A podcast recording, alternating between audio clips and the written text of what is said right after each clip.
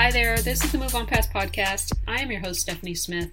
So glad to have you. This is episode number two. Special part of this episode is that it happens to be an interview. It's something different than me just reading research and talking about my thoughts and strategies and different things. And I hope you enjoy this. This podcast was done remotely, so you might notice a bit of sound distortions at times, but the beauty of this podcast is that it's delivered to you virtually unedited mostly because I'm still learning some of the nuances of editing. And what I, one of the things that I noticed is that as I've edited some of the previous podcasts, is that it might sound like, especially whenever I'm speaking, that it sounds like I might have edited myself.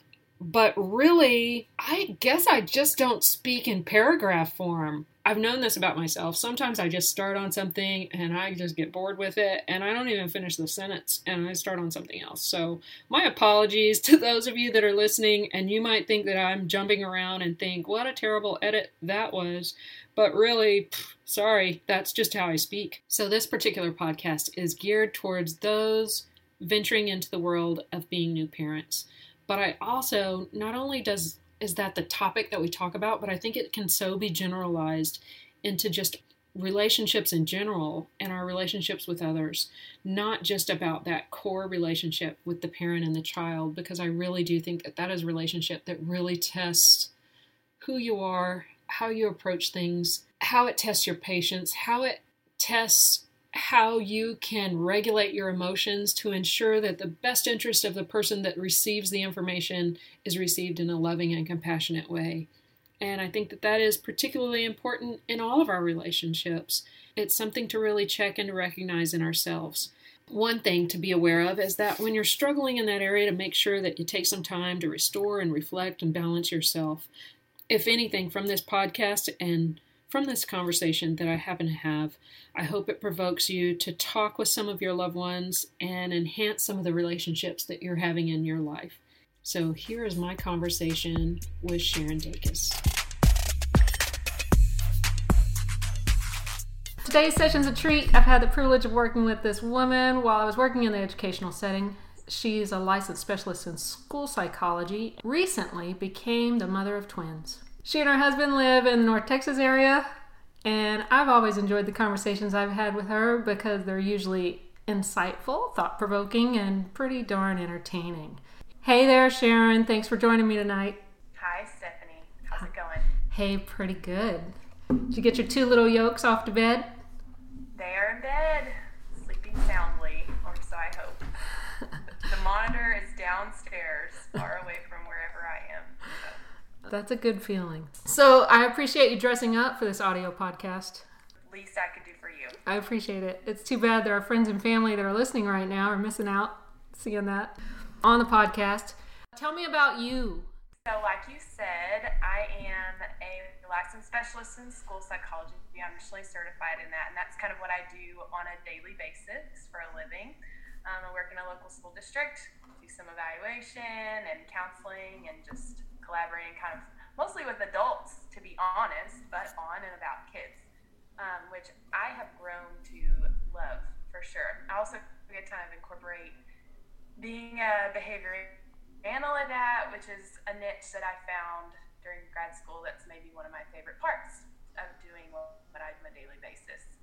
By night and kind of break time and lunch and what have you, I also do some online health and fitness coaching, which is a newer venture for me, but it's something that's been really gratifying. I have just an incredible team of women and some men that I get to work around, and they're very, very encouraging, and I have enjoyed getting to share that with other people too. So, it's my family life, like you said. Mama twins, they're two and a half year old little girls. They are hilarious and a mess every day, and we love pretty much. We love every second of it. Oh, we do, even the tough times. Um, but so I say we. That's me and my husband. He's an army man, so we kind of jump around a little bit. But we've been lucky to get to stay in Texas and close to people like you. Let's get back to the to the little ones here. Uh, what's your philosophy on parenting toddlers? Well, yeah, let's start with the easy questions. Well, I think it's an important one, probably to set up this stage, not just for this podcast, for this discussion, whatever, but for parenting in general.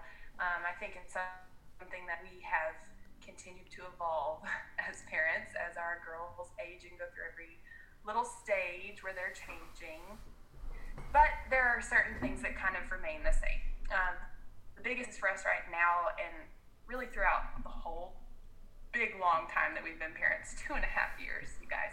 Um, we love to engage with them. We feel like that's really critical for us to show up in their world um, rather than forcing them to come into ours. Now, there are times they're going to have to come into ours, and we're going to teach them to adapt to that. But really entering into where they are, getting on eye level with them, encouraging them with lots of just unconditional love and reinforcement. That's one of my favorite words. Uh, but encouraging the good things that they do rather than focusing on the bad. That's that's a huge part of that for us. All of that is tied together, I think, probably by a big package of faith. Um, our faith is really central to our family, and it helps guide kind of the decisions we make as parents and as partners, uh, marriage partners as well. So it's pretty critical for us. Has this changed pre and post parenting? That's a good question. So my my philosophy hasn't necessarily changed, but it's become more real and much more fine tuned. So I went to school to learn about how kids develop and um, understand that, and so I had kind of a little bit of background knowledge. So I felt like I kind of understood research wise, right? Like how to parent a kid. But really doing it in the moment made us kind of test the things that work well and not for our particular kids and just learn how our values and core beliefs sort of work into that. So I knew what I believed. I knew I had a lot of good best practices in my toolbox, my husband too. I knew my faith um, and what my hopes were for us. But when you become a parent, all of those things are definitely tested to the max because parenting is really hard. um, when you talk about parenting's hard, give me a, give me a little example. Oh my. Well, we don't have to go too far back in my past to give you a great example. So, just tonight, for example, we had a fun night. My mom, their beloved Nana, uh, was over. My girls have been sick. They haven't gotten to see a lot of people, and so it was kind of a fun night for them. It's beautiful outside. We went to the park, but I just think probably on our end, maybe we pushed it a little too far. We got home a little bit later than we anticipated, but I wanted them to have a snack, uh, but, and they wanted one when we got back to the house before we got ready for bath and bed. Uh, helps them sleep better, okay? Let's be honest. But I knew it needed to be a healthful snack, so I pulled out uh, this shake that we love and made them a cake out of it, essentially. So it's a really healthy kind of protein-based shake and that I can turn into a cake, and they love it, and they think it's the coolest thing ever. They call it their chocolate cupcake. Well, I, I, I mean, they were so excited. My strong-willed child threw the bowl on the ground because it didn't have the peanut butter in the right spot.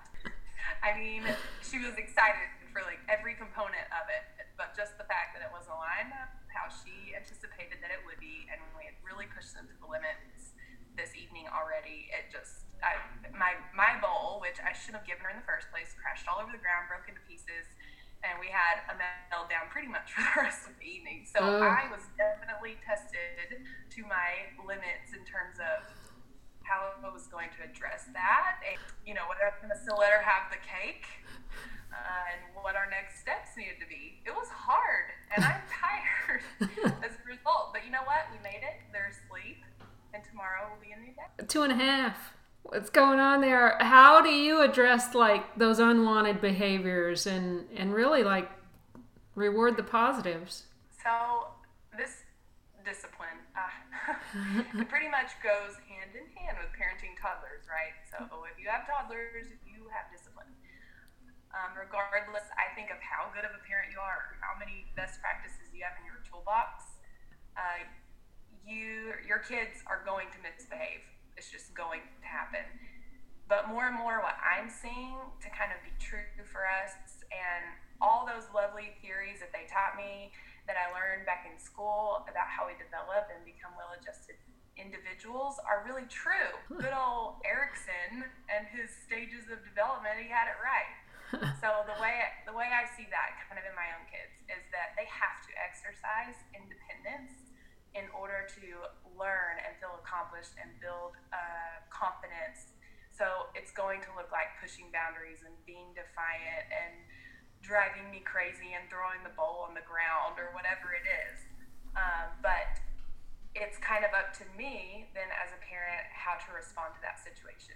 So I can either choose to hand over all control to my child or to set up a safe place, kind of a, a good, consistent, calm environment where they can have emotions and feel all of those things, but that I can teach them and, yes, discipline them into how to handle those emotions in the right way. So I, I feel like I have to approach it from they're still learning and my consequences have to be a teaching tool for them, not just something that makes me feel better, if that makes sense. That I love how you said that, like, because um, I read something the other day.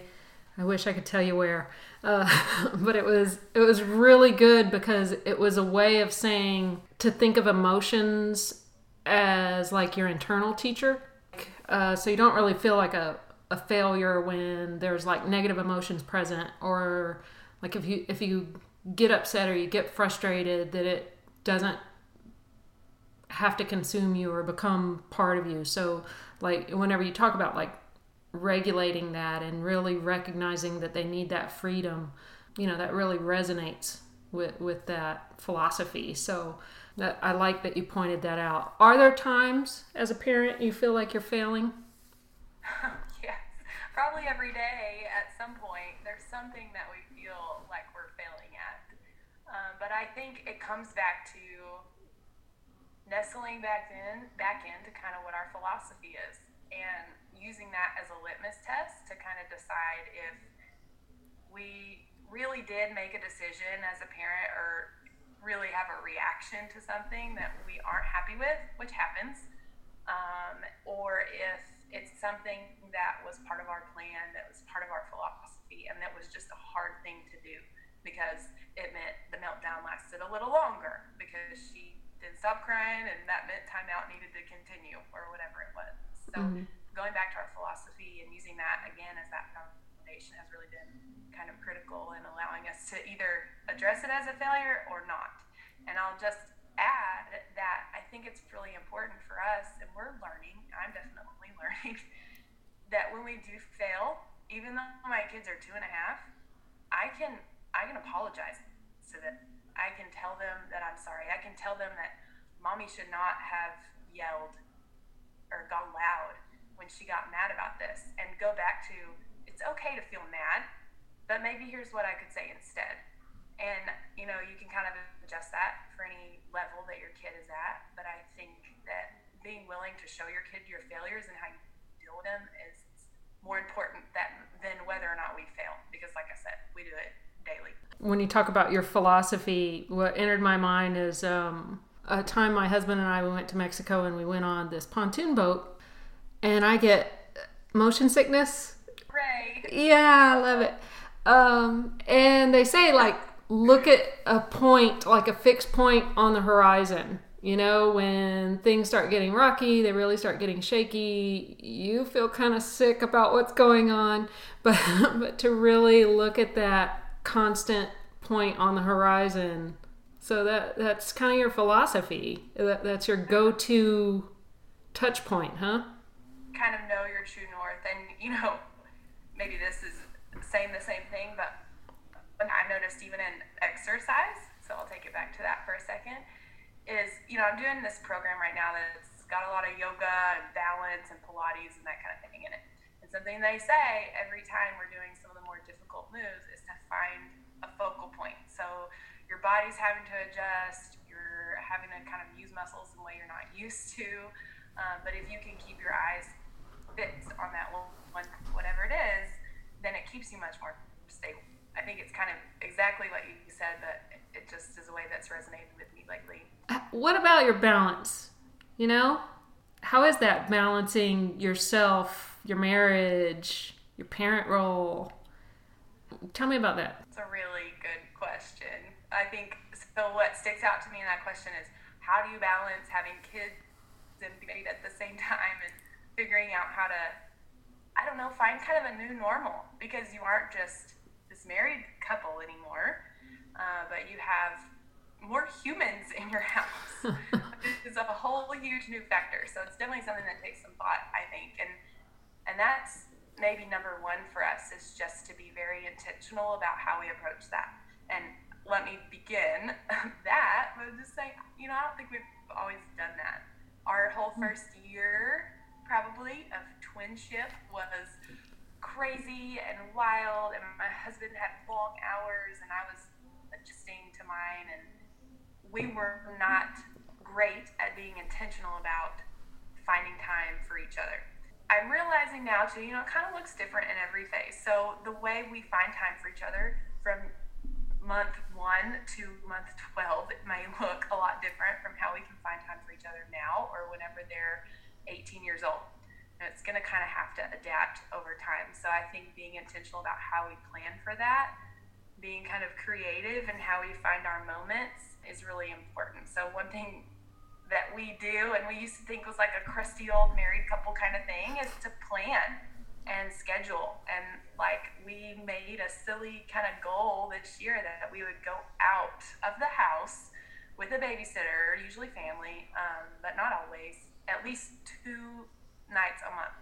And then we'd have two in-house dates like a movie or whatever um, also that month so four dates at some point during the month, and then we get a lot of little other time otherwise. But we had to like sit down, talk about that, communicate what our needs were, and figure that out together, and find a new normal because it didn't look that way before kids. We did a lot more. Then when you have your time, um, then really investing your attention and just everything you have into that time. So it may not seem very romantic and exciting to like plan out a date when it used to be sporadic that your husband would come and say like let's go do something fun or go to a nice place for dinner. And that was exciting. Well we don't really have that luxury anymore. You know we have to plan around two people that need our attention and love and support to so we have to be intentional about scheduling that but then when we're there since maybe the way that it comes about might not be romantic we can put that romanticism or whatever it is into the time that we have together and just use it really effectively. Not look at our phones mm-hmm. and not, I don't know, spend time talking about even our kids all the time, but really kind of dive back into things that made us tick as a couple to begin with. Were there times like when y'all first started incorporating that that you felt pull away or that oh I want to be home or what are the girls doing or or was it like oh thank God we're free? I think there's, that's a mixed bag. So maybe ask me you know, on any given night, and I'll give you a different answer. um, tonight, oh my goodness, we are free, right? But because we broke a bowl tonight. But I don't know. I I think early on, yeah, we did probably feel like a pull to be back at home because we love our kids. That's where we wanted to be, and you know, part of adjusting as a couple with kids now was that we knew a lot of our time and attention had to go into them and that the way it would look for us would be different, especially for those first 12 months or first two years, because babies and toddlers require a lot more attention than mm-hmm. a 13 year old might. And it'll continue. I hope that we'll need to adapt with that over time. Um, but yeah, for sure, there's there's that pull What's some stress triggers for you? Oh, what is it? No, I'm just kidding. um, I think it's a good question to ask because I don't always think we consider them until we're like past the trigger. You know, we're in the moment, we're in the meltdown or whatever it is. So having to really step back and think of it as handy. Um, let's see. So to be honest, the trigger in the moment kind of varies for me. And, but I think it's the things, kind of an underlying state of things that make the trigger more powerful in on one given day than it might be on any other day. So I keep going back to my stinking bowl, little ceramic bowl tonight. But mm-hmm. tonight, I was able to pick my kid up quietly, take her to timeout, not make eye contact with her. She knows the timeout rules, and just kind of let that play out. Um, I took some deep breaths, but like I know that kind of my underlying state, my needs are being met. Those triggers just have not surfaced yet. But any maybe some other night where I don't have enough sleep, or my house is a mess, or I haven't eaten in like three hours or something, or I'm not on good terms with my husband that day, or whatever it is, then that's probably those are the things that are triggers for me and that are likely to kind of lead me to go over the edge on something. You said you don't give eye contact. What's the importance of that? You know, for this one twin in particular, she tends to be. I, I really love the fact that she's high maintenance in a lot of ways, but um, I think that gets a bad connotation sometimes, but it makes her spirited for sure. So she tends to be our high maintenance twin. She definitely is the kind that like is can turn off her tears in a second, and she's good at crying just kind of for your attention and to get you to feel so badly for her. So, and I think any parent that loves their kid is going to feel that pull. Like, my kid is distraught. I just want to hug them and help them and tell them it's going to be okay and try to load them with words to fix the problem. And I've learned, kind of outside of dealing with her, but then even with dealing with my own kids, that when I remove that kind of reward for all this big drama, that the drama goes down much faster. Um, that takes some consistency. it doesn't happen every time, but stay consistent with that. My husband too. He's even better at it than I am. Then we can we see better, I guess, resolution, quicker resolution of the problem. Mm-hmm. She's not getting not getting all that input from us. It just makes it continue. It's a hot mess. Like a little two foot hot mess. I think that's a big part of it. Like over time, we've had to teach what timeout is and what the expectations are for timeout. Like they know it's a certain corner in their room that they have to be on their bottom, and to exit out of timeout, they can either surpass the time limit, which I can't totally understand yet, um, or they have to stop crying. They're not going to get out of timeout if they're still throwing a wall-eyed fit. they haven't. Uh, and they've learned that.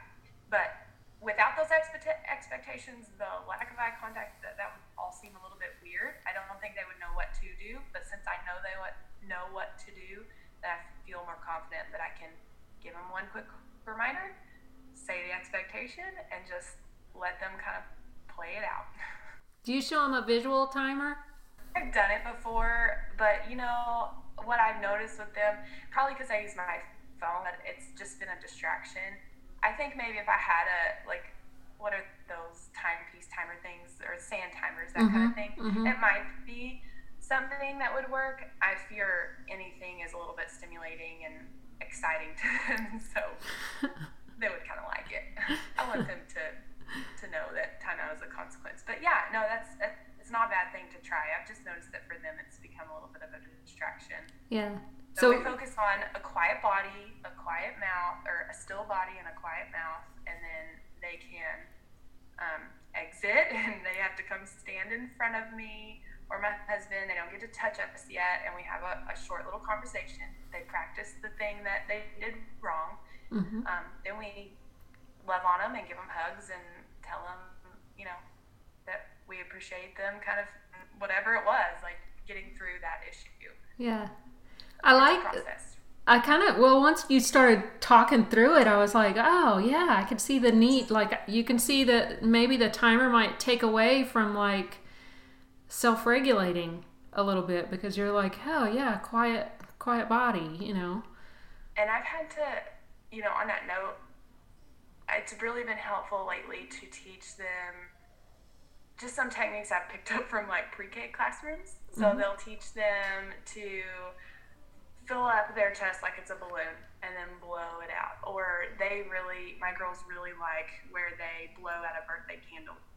So uh, once they've kind of started to calm down, I might give them a really brief prompt that's like, or even just a model where I start to breathe in really deeply and then I blow out the birthday candle, and I may mention that, and that seems to help quite a bit too. So I'm trying to teach them how to, I guess, use some of those tools on their own. Hopefully, over time, they'll pick it up and just build it into their own behavior. But right now, I feel like it's still my role to kind of build some of that in for them. After situations like the uh, throwing the throwing the cupcake thing, how do you regulate? What? Do, how do you settle yourself? I think it depends on the situation. It probably depends on my sort of underlying level. So you asked me about those triggers. Mm-hmm. Uh, whenever I haven't had enough sleep and I haven't uh, done whatever else I needed to do to make sure I can respond to that situation instead of react, uh, sometimes I've responded incorrectly. I've responded in frustration, and usually it, that's when it's just nice to be able to kind of bounce off to a spouse. I don't always get that luxury. He's not, not always here with the military, but when he is, I can say, okay, your turn, take over. And he's able to step in and have that calm demeanor and follow through with the procedure that we have for our house.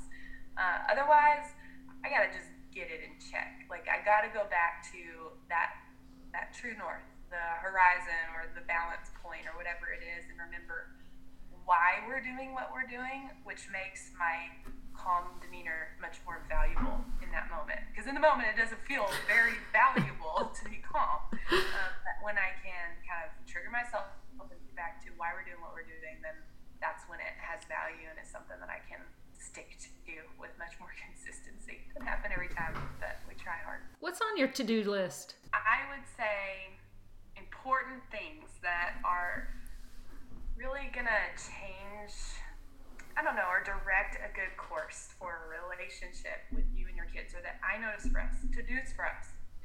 Turn off the stinking TV.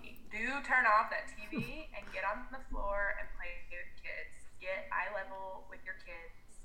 I know that when I pick up my phone and I've been on it a little too long, or we're watching a football game, because that's kind of the time when our TV ends up on in our house. Sorry, Cowboys, like I said um, then that's when our kids start to kind of rile up and I see more behavior and them kind of acting out essentially to get our attention back. So yes, back to that. Turn off the stinking TV, get eye level with your kids, and just play, have fun.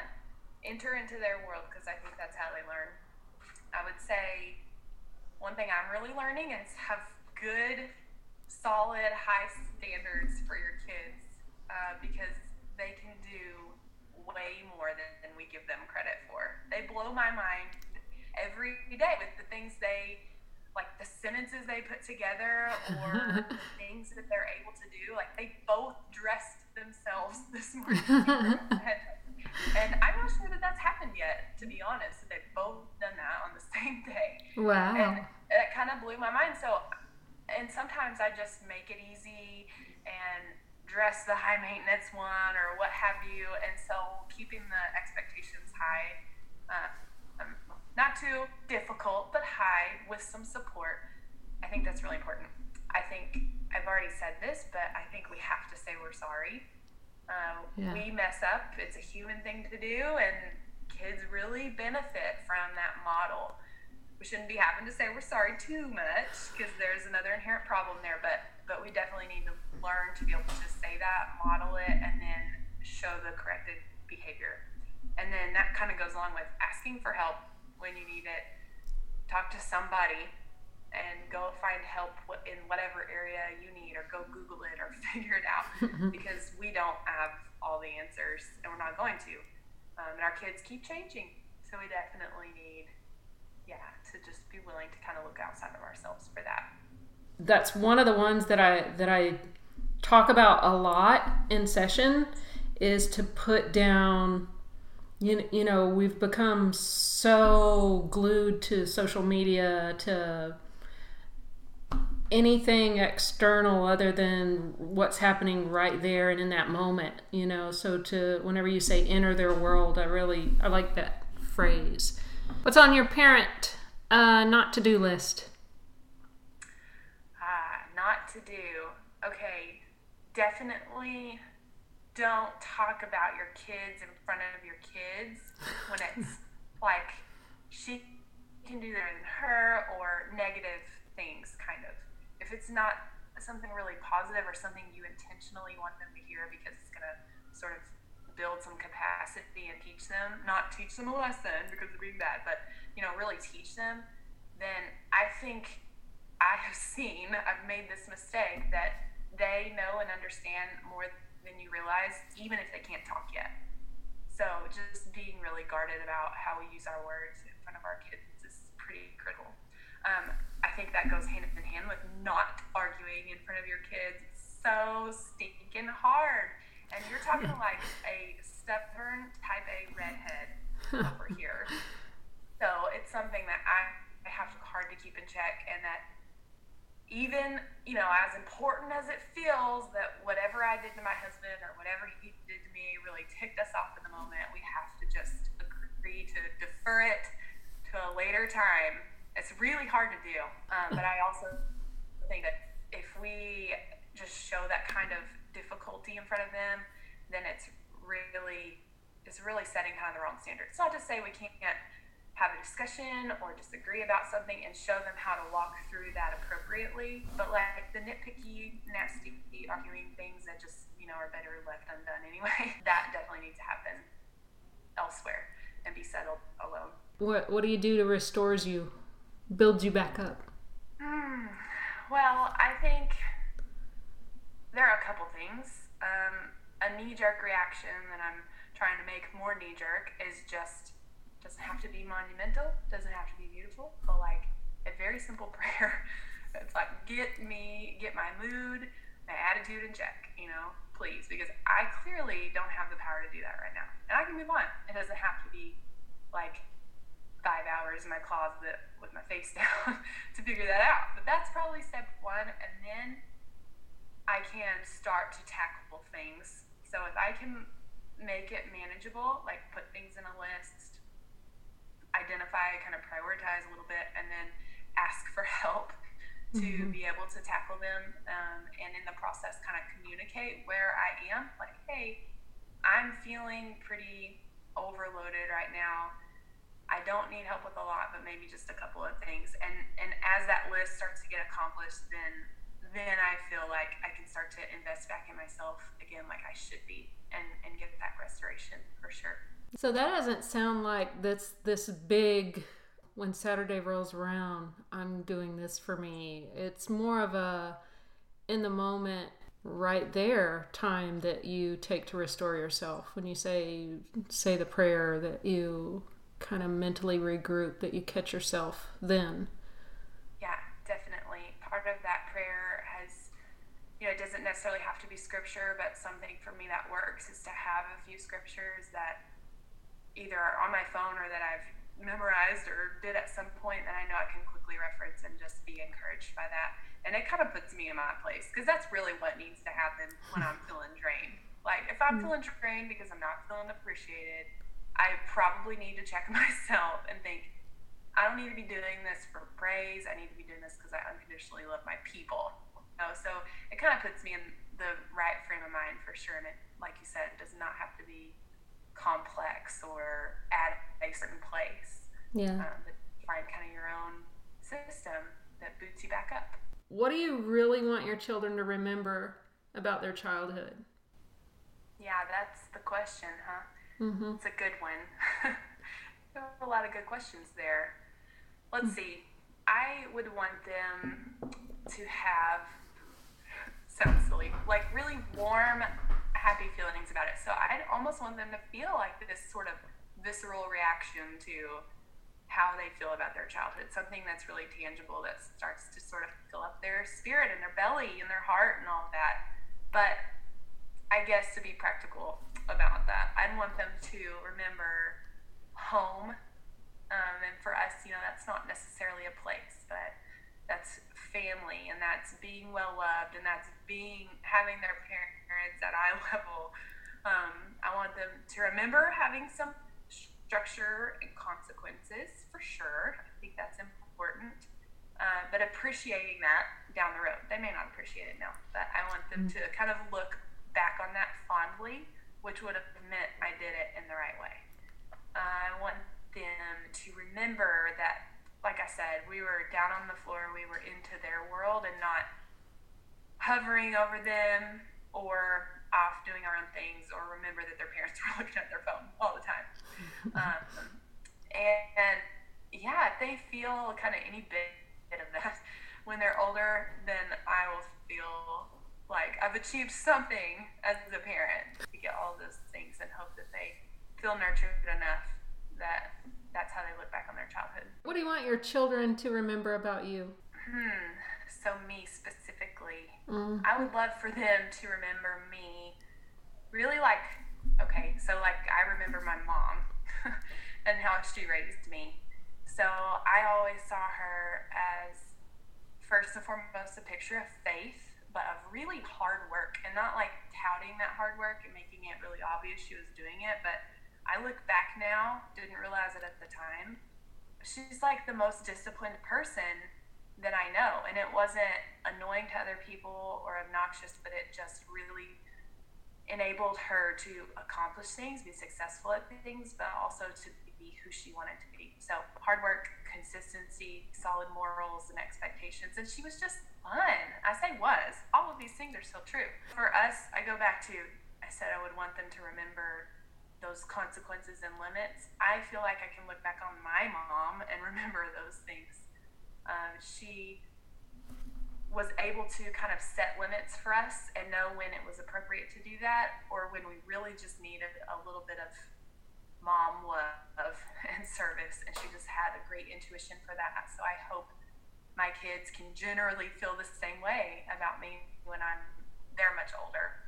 So she had that kind of incredible servant heart when we needed it the most. Mm-hmm. Um, and that's something that I can look back on and really appreciate I think I I don't know. My mom to me is like I feel very blessed that she's been such a good example of how to be a mom, a committed wife. I hope that my kids look back and see that in me as well, and then eventually maybe how to be a great grandparent. So I see all those things in her and hope maybe they'll be able to see that in me. Some of it, maybe some different things one day too. That's a great carry forward. Well, Dacus, I appreciate you. Thank you doing this and taking part in this and sharing your story and your insights with everyone, with our friends and family that are listening. Yeah, it's been my pleasure